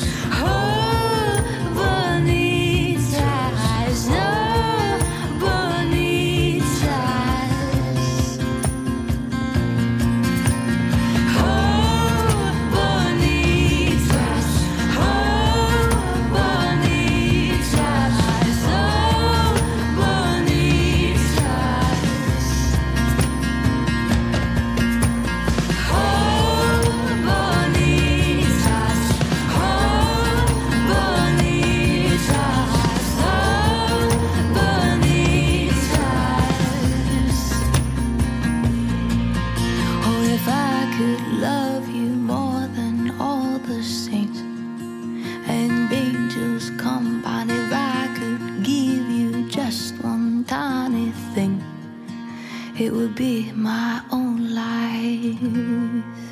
Alana-Marie Boudreau, chantée pour euh, Saint-Pierre. Merci à elle pour sa voix. Merci à vous tous qui continuez à nous appeler pour nous parler de ces saints, de ces saintes qui vous touchent, que vous aimez, dont vous aimeriez suivre l'exemple ou tout simplement nous parler ce soir. Et vous le pouvez toujours au 01 56 56 44 00. Nous accueillons Brigitte. Elle nous appelle du Val d'Oise. Bonsoir Brigitte. Oui, bonsoir. Bonsoir Brigitte. Voilà, c'est une suggestion que je fais pour que Saint Joseph soit le patron des parents adoptants. Merci Brigitte. Pourquoi cette suggestion ce soir? Eh bien, parce que Saint Joseph a accueilli Jésus, voilà, qu'il n'en était pas le père direct, et que, je sais pas, c'est quelque chose qui, euh, depuis longtemps, je pense que Saint Joseph devrait être le patron des parents adoptants. Je ne sais pas s'il y en a déjà un, mais s'il n'y en a pas, c'est une suggestion que je fais. Voilà. Merci Brigitte. C'est important pour vous, ce sujet-là? Euh, oui, parce que j'ai des amis qui ont adopté un enfant et donc euh, voilà, ça m'a fait beaucoup réfléchir et que euh, je ne crois pas qu'il y ait un saint pour les parents adoptants. Je- Peut-être que je me trompe, hein, mais voilà, c'est une suggestion que je fais. Alors c'est à vous de faire vos recherches et peut-être que ça adviendra un jour. Je Saint crois- Joseph a adopté Jésus. Absolument. Brigitte, merci de nous en avoir parlé euh, ce soir. Euh, je vois que Joseph est déjà euh, le saint patron de l'Église catholique, des charpentiers, des travailleurs, euh, de la bonne mort, de l'Amérique, de l'Océanie, de l'Autriche, de toute une litanie de pays. euh, du troisième millénaire, de la nouvelle évangélisation, des jeunes époux et euh, des pères de famille. Alors, s'il est patron des pères de famille, n'est-il pas patron aussi des pères adoptifs Père Sébastien Coudroy. En tout cas, euh, s'il y a bien une figure qui peut être le saint patron des, parents adoptifs, euh, c'est bien Saint Joseph, ça c'est très clair. Après, je ne sais pas s'il y a eu une autre figure euh, qui été déclarée patron des, parents adoptifs, mais en fait, on peut même s'étonner que ça n'ait pas déjà été fait pour Saint Joseph. Enfin, là, après, moi, je suis, je- j'en sais rien, je ne suis pas spécialiste de la question, mais c'est sûr que, enfin, en tout cas, on peut, même si le titre n'a pas été décerné, hein, on, peut, on peut tout à fait le considérer comme le saint patron des parents adoptifs. hein. ça, c'est très clair. Ça, c'est très clair. C'est peut-être d'ailleurs un beau symbole que euh, ce soit le même patron pour les pères ou les pères adoptifs, comme pour euh, rappeler qu'un père adoptif n'est- et, se veut être un père comme les autres. Ah oui, tout à fait, tout à fait, tout à fait. Oui, oui, oui, c'est, très juste de, de souligner cela. Oui, oui, tout à fait. Est-ce que l'on peut d'ailleurs en profiter, Père, pour dire un mot de ce qu'est un saint patron? Pourquoi? D'où vient cette euh, volonté de, d'attribuer des patronages à, à ces saints? Qu'est-ce que cela signifie? Oui, alors je ne sais pas historiquement euh, comment euh, a eu lieu ce, ce processus, mais ce qui est sûr, c'est que euh, bah, on peut avoir une amitié particulière avec, avec un saint. On l'évoquait, à propos de Thérèse de Lisieux. C'est Sylvain qui nous disait que Thérèse de Lisieux était comme une amie. Voilà, donc c'est vrai qu'on peut avoir assez vite envie de se mettre sous le patronage du- d'une figure, et puis d'une figure de sainteté qui a un lien particulier avec l'activité qu'on peut faire. C'est sûr que, quand on est charpentier, bah, le saint patron des, charpentiers, Saint Joseph, voilà, on se place assez vite euh, euh, sous, sa protection, sous son intercession. Euh, après, il faut pas oublier aussi qu'on a tous un saint patron qui est notre prénom, enfin le, saint qui correspond à notre prénom. Hein, nous portons le nom, qui est comme un grand frère, une grande sœur, qui, qui nous aide à cheminer vers la sainteté, puisque lui-même a parcouru le chemin, ou elle-même a parcouru le chemin. Ben voilà, c'est une belle façon de, nous aider.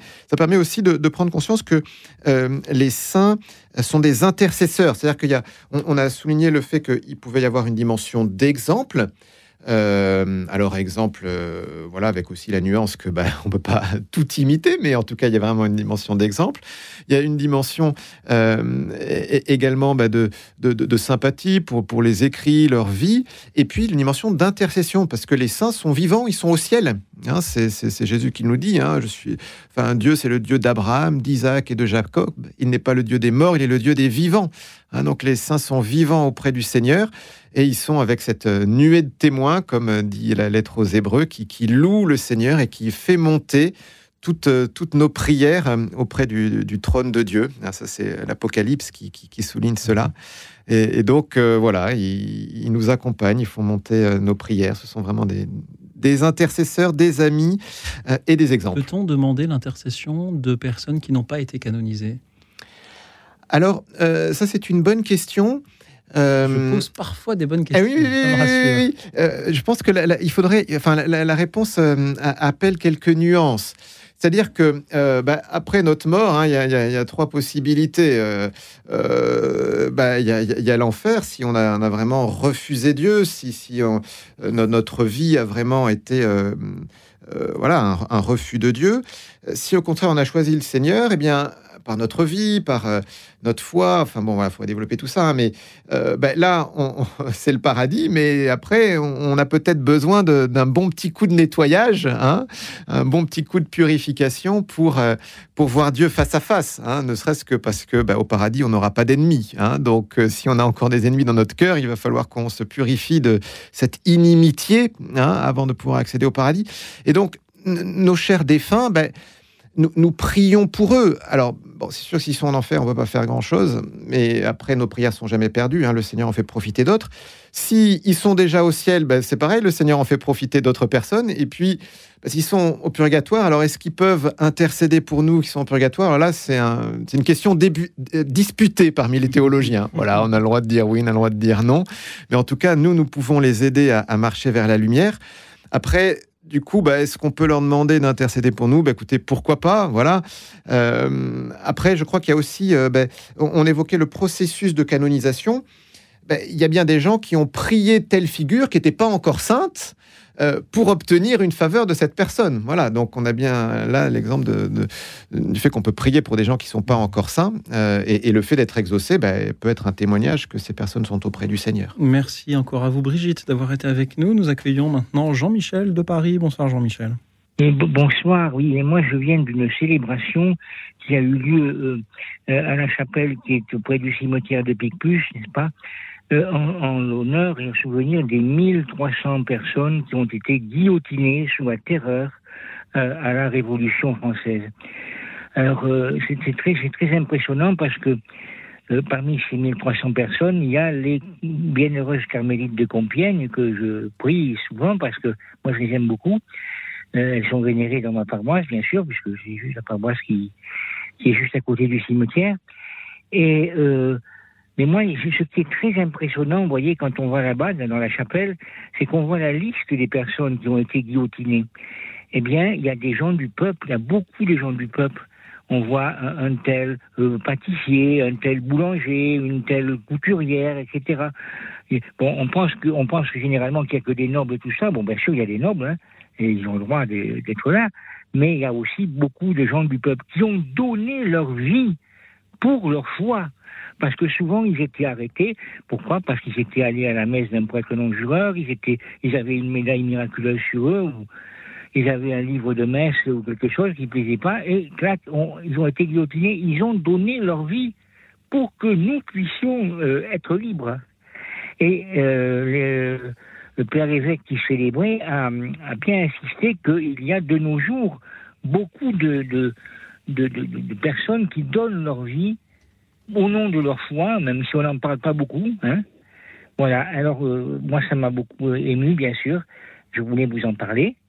Et, et c'est les carmélites de Compiègne, c'est tout un couvent de religieuses qui a été arrêté et qui a été euh, donc euh, exécuté. Et euh, ce qui est assez extraordinaire, c'est que ça a été les dernières exécutions euh, de, sous la terreur. Voilà. Après elle, bah, ça c'était fini, quoi. Il n'y avait plus d'exécution. Ou Presque plus. Donc, euh, elles- sont là. elles- elles- C'est tout ce couvent qui est allé euh, donner sa vie pour, pour sa foi, pour le Seigneur. Voilà. C'est c'est merveilleux, ça.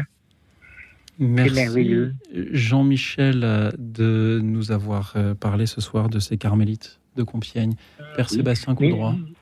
Oui, merci beaucoup Jean-Michel. hein, effectivement, là, vous, vous, vous soulignez le, le fait que euh, ben, tout au long de l'histoire et jusqu'à aujourd'hui, hein, euh, euh, euh, d'innombrables chrétiens euh, sont en fait persécutés pour leur foi. hein. C'est sûr que pendant la Révolution française, c'est un aspect que parfois on passe un peu sous silence, mais euh, il y a eu une vraie persécution antichrétienne euh, sous la Révolution française, en particulier sous la Terreur, et, et- et qui a touché tout le monde. hein. Vous disiez, ben oui, euh, il n'y avait, y avait pas que des nobles ni des religieux, mais, mais des gens du peuple. euh, voilà, en grand nombre. Et puis, ce, ce que vous avez souligné aussi, c'est que ces carmélites de Compiègne euh, ont été euh, euh, en fait les dernières hein, à, mourir martyrs. Elles- avaient explicitement en fait hein, donné, donné leur vie dans, dans cette intention hein, pour que cette terreur enfin, enfin s'arrête. Euh, et et c'est tout un couvent, effectivement, tout un couvent qui a, qui a été, euh, qui a été guillotiné euh, ainsi. Le seul motif, c'est que euh, elles- étaient chrétiennes. Voilà, c'est qu'elles étaient chrétiennes Bien catholiques. Et je pense que à, à travers ce que vous nous partagez, c'est aussi une invitation pour nous à prendre conscience de tous les chrétiens qui aujourd'hui souffrent. Euh, pour leur foi. hein. On, on se rend pas forcément bien compte en France, hein, parce que bon, même si on peut dire oui, parfois on est un peu moqué comme ça, mais vous allez en Chine par exemple, c'est interdit même à- à- à- pour, pour une église officielle à un moins de 18 ans d'entrer dans une église. Et, et, et s'il rentre dans une église, de toute façon, il est fiché, il y a une reconnaissance faciale, et après il aura des, des, des- des soucis. Enfin, euh, et, et- comme ça dans plein, plein, plein, plein, plein de pays du monde. Et, et, euh, voilà. Et donc, euh, merci de, de souligner ce, ce- ce- ce fait-là, hein, que dans, en fait, euh, euh, je ne sais plus la proportion, mais c'est colossal. hein, c'est peut-être un chrétien sur Ah, dix de monde euh, qui est inquiété euh, pour sa foi. Ouais, qui est inquiété Voilà. pour sa foi. Et, et qui ose témoigner, qui ose. Et qui ose témoigner. Voilà, voilà. Je pense à Asia Bibi, par exemple, cette dame qui a été persécutée parce qu'elle avait bu euh, à l'eau d'un puits qui était réservé aux musulmans. Bon, bah, c'est- terrible. Bon, elle, elle, s'en est sortie, heureusement, grâce à nos prières et grâce à sa foi. Mais euh, il y en a beaucoup comme elle, quoi. Oui, oui, oui, tout à fait, tout à fait, tout à fait. Et ça fait partie de tous ces saints inconnus, hein, que- dont nous n'avons pas forcément le nom, en tout cas dont nous ne connaissons pas l'existence euh, ici, et, euh, et, et qui mystérieusement, hein, je pense, euh, participent euh, à, euh, au, déploiement de la, la foi dans le monde. hein. Il y a cet adage, hein, sang des martyrs, semence de chrétiens. hein. Et moi, j'ai la fierté d'avoir dans ma famille un prêtre non-jureur. Ah oui, oui, oui, oui, oui, Voilà. oui, oui, oui. C'est extraordinaire. vais prier pour lui ce soir. Ah, euh, bah, vous pouvez surtout lui demander qui prie pour vous, là. Bien sûr, bien sûr, bien sûr. Merci Jean-Michel. Voilà, Merci, merci, à vous Jean-Michel. pour votre émission est formidable. Si c'est grâce à, à vous et à tous les auditeurs Ouais, c'est que- grâce à vous. qu'on essaye de les rendre. Moi, je ne fais que, que me creuser la tête pour trouver des thèmes et des invités et vous tendre Voilà. Euh, le micro et puis chercher aussi Bien en sûr. direct des citations de ceux dont vous parlez. Georges Bernanos a écrit justement le dialogue des carmélites en souvenir de ces carmélites de Compiègne. Je meurs chaque nuit pour euh, ressusciter euh, chaque matin. Euh, peut-on y lire ou encore ce que la voix peut cacher, le regard le livre et c'est pourquoi en radio, eh bien on ne peut pas, on ne peut pas hélas tout euh, savoir, on ne peut que euh, tout entendre de ce que vous avez à nous dire. Et voici justement Jean Herman qui depuis Lyon a encore des choses à nous dire. Bonsoir Jean Herman. Bonsoir Louis bonsoir Monsieur Chaplin. Bonsoir, Euh, Jean Herman. Moi, je pourrais vous parler ce soir euh, de Saint-Georges, le patron des scouts, qui était très attaché à mon cœur, ce ne sera pas le cas, ou de Saint-Benoît de Nursie, qui est le, le, le, le, saint patron du mouvement euh, fédéral des guides des scouts Europe. Et je vais vous parler de mon, de mon prénom à moi, de, de Saint-Hermann, pas Saint-Jean évangéliste, Saint-Hermann, le deuxième. Et, il est pas très connu en France, malgré qu'il y en a quand même quelques-uns. Il est né le 18, juin- le 18 juillet euh, 1000 1013 et il est mort en 1054, le 24 euh, septembre. Et des fois fêté aussi le 25. Euh, il était bénédictin. Euh, il a beaucoup œuvré dans la composition musicale, notamment sur le Regina Celli et sur d'autres morceaux. Il est donc un compositeur. Euh, il était un astrologue. Alors là, je n'ai pas grand-chose sur, sur ça. Un poète. Il a fait plusieurs, euh, plusieurs poèmes, plusieurs euh, choses. Un musicologue. Et il est aussi le patron de la jeunesse. Je ne sais pas si vous le saviez, le patron de la jeunesse. Et en, en Rhénanie, il est aussi le patron des étudiants. Mais ça, c'est un Rhénanie. On- on le- on- en, en France, il y a euh, actuellement, cette année, déjà cinq, euh, euh, cinq jeunes garçons qui ont le, le, le, le- le- le- comme prénom ce Saint Patron pour l'instant. Il n'y en a pas beaucoup.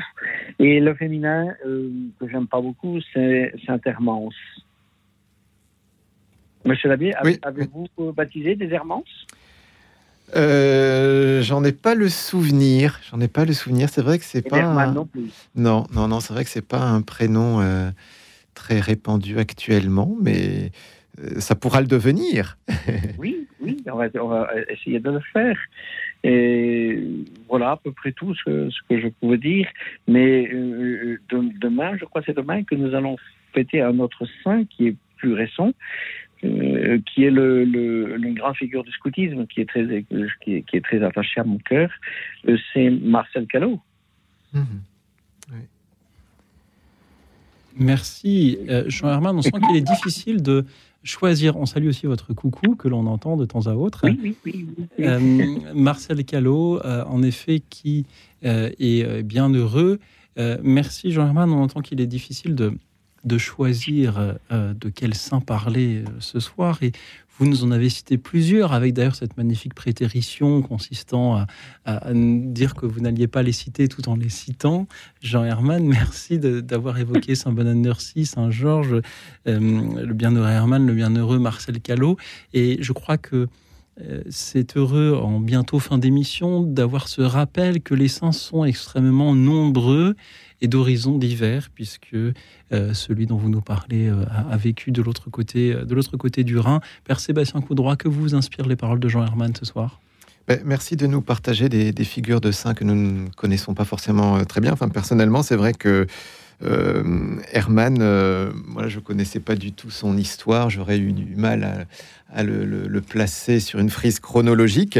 Donc, merci de nous faire découvrir euh, cette belle figure. C'est vrai que les, saints sont, absolument innombrables.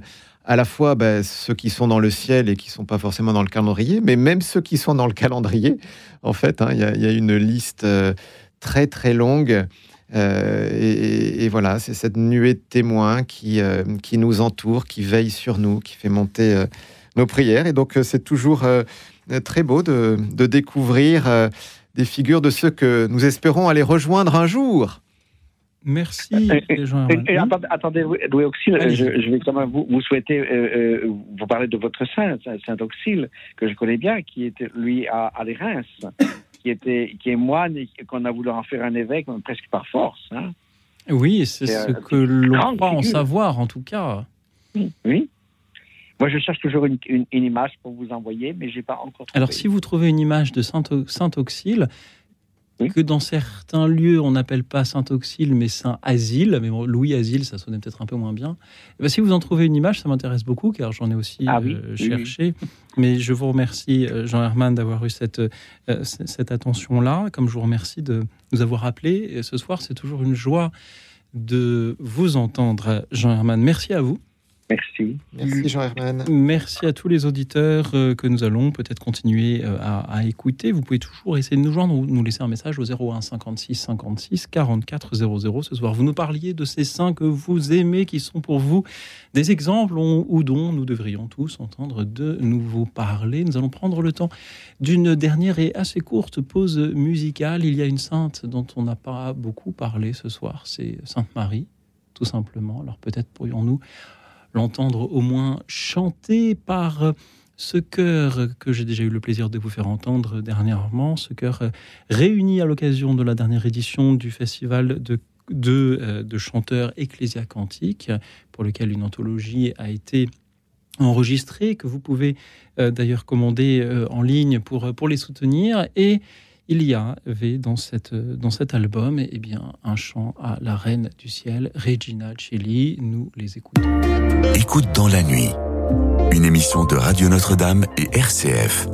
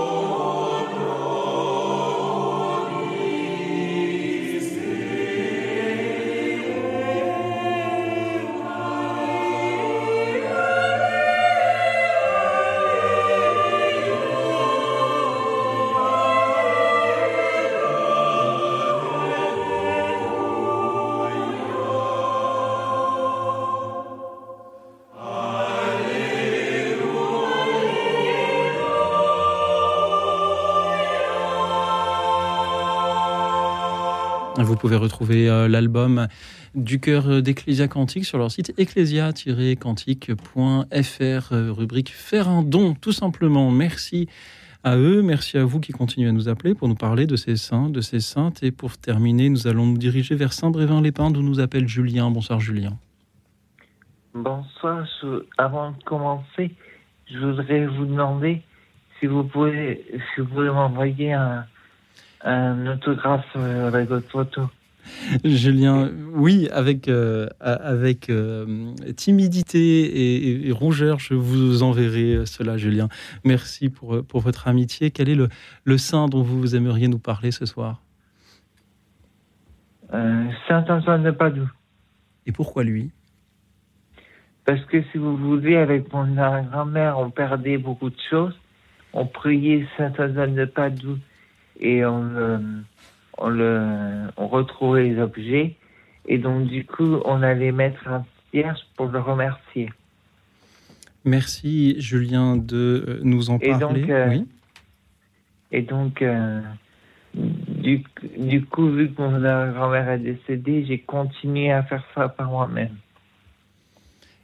Merci, Julien, de nous dire euh, comment euh, la dévotion euh, sein peut aussi être une, quelque chose à transmettre à ses enfants, à ses petits-enfants. Euh, Saint Antoine de Padoue, patron, en effet, des marins, des naufragés, des prisonniers, des pauvres, des personnes âgées, des animaux, des opprimés, des femmes enceintes, des affamés, des cavaliers, des natifs américains, euh, et également invoqué pour retrouver des, objets perdus ou des choses euh, oubliées. Je ne sais pas si c'est aussi le, patron euh, de tous les appels manqués, mais je pourrais le, prier pour tous ceux que nous n'aurons pas eu le temps ce soir de, prendre à l'antenne, et, et vous êtes nombreux. Avant de vous citer, Père Sébastien Coudroy, que vous inspirent les paroles de Julien ce soir? Ah ben, Saint Antoine de Padoue, c'est une grande figure de sainteté. Et je crois que c'est important de ne pas le limiter aux, aux- aux choses perdues. hein. c'est vrai que ben, on a ce réflexe, effectivement. Moi, je vais quelque chose, je vais prier Saint Antoine et, et il nous exauce. hein, mais euh, c'est en fait une très belle figure de sainteté, à peu près contemporaine de, de Saint François d'Assise. hein. Il vient euh, euh, ju- ju- juste après, enfin, je veux dire, c'est les, mêmes années, mais il est, il est un petit peu plus jeune que, que lui. Et, et en fait, c'est c'est d'abord un, un grand prédicateur. Euh, alors on l'appelle Saint Antoine de Padoue, mais il faut pas dire ça en portugais parce qu'il est né à Lisbonne, donc c'est Saint Antoine de Lisbonne. Puis il a vécu aussi à Brive où il a, fondé un, monastère. Mais donc un grand, un grand prédicateur en fait. hein. il était touché par euh, cet appel de Saint François de, de répandre l'Évangile euh, parmi tout le peuple chrétien. Euh, aussi avec cette pauvreté évangélique, mais vraiment de, faire connaître Jésus, de faire connaître Jésus. Euh, voilà, donc une très belle figure de, sainteté. Je crois que euh, il est devenu le, patron des, choses perdues. Enfin, on le priait pour les choses perdues parce que en latin, c'était, je crois, on, l'appelait pour les, les, causa perdita, donc les causes un peu désespérées. Mais maintenant, c'est Saint Rita qui a récupéré ce, poste-là, on pourrait dire. Mais en latin, c'était un peu ça, mais sauf qu'en français, bah, causa perdita, ça fait chose perdue, voilà, et pas tellement une des causes désespérées. Voilà, donc ce, Saint, Antoine de Padoue, Saint Antoine de Lisbonne, qui est, une belle figure. On a ses homélies d'ailleurs. hein, je crois que euh, on- il était tellement euh, euh, fascinant quand il prêchait qu'on a, a noté tout ce qu'il disait. Et je crois qu'on peut trouver des recueils d'homélies de, de Saint, Saint Antoine, qui avait aussi des choses assez extraordinaires.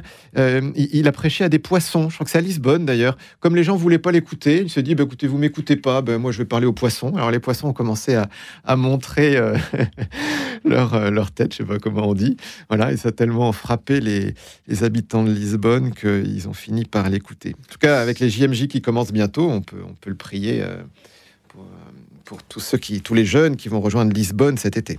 Oui, il était aussi euh, docteur de l'Église. Docteur de l'Église. Tout simplement, euh, si j'ose dire. Merci encore à vous, Julien, euh, de nous en avoir parlé euh, ce soir, euh, patron de toutes les choses oubliées.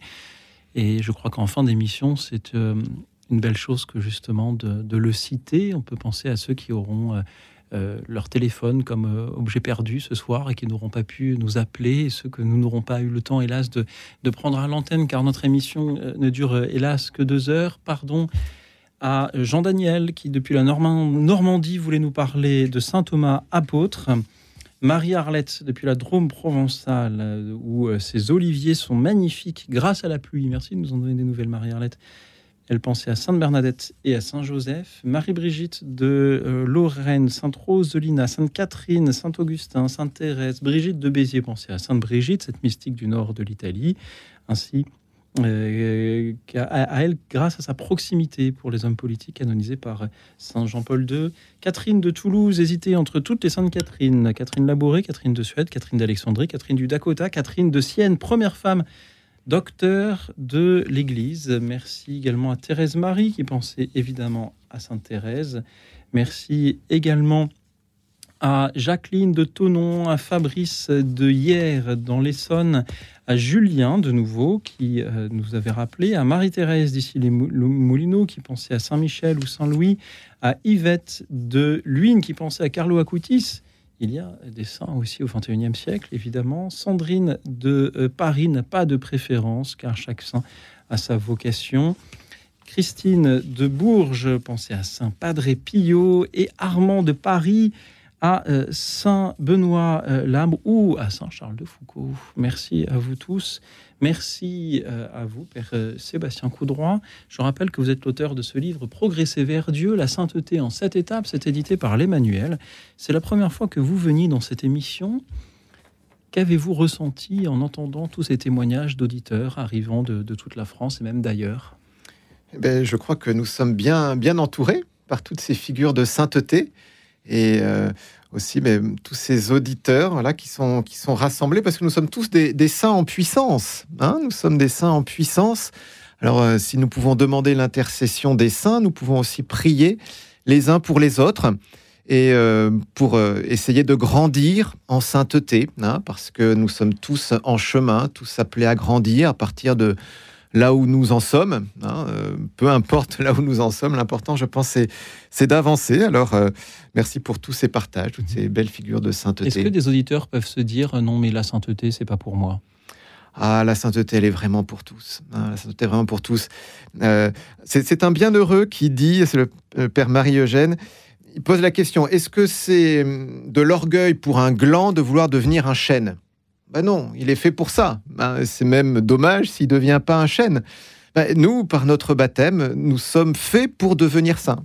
Ce qui n'est pas normal, c'est de ne pas être saint. Est-ce qu'il y a besoin pour cela d'accomplir des choses extraordinaires? Alors, ben, la sainteté, je crois qu'on on, on l'a souligné à plusieurs moments. hein, c'est c'est d'abord dans le quotidien. hein. De fait, certains peuvent être appelés à faire des choses extraordinaires, des choses qui vont être remarquées. Mais euh, même parmi les saints canonisés, euh, en fait, la, plupart de leur vie a été une vie ordinaire, une vie cachée.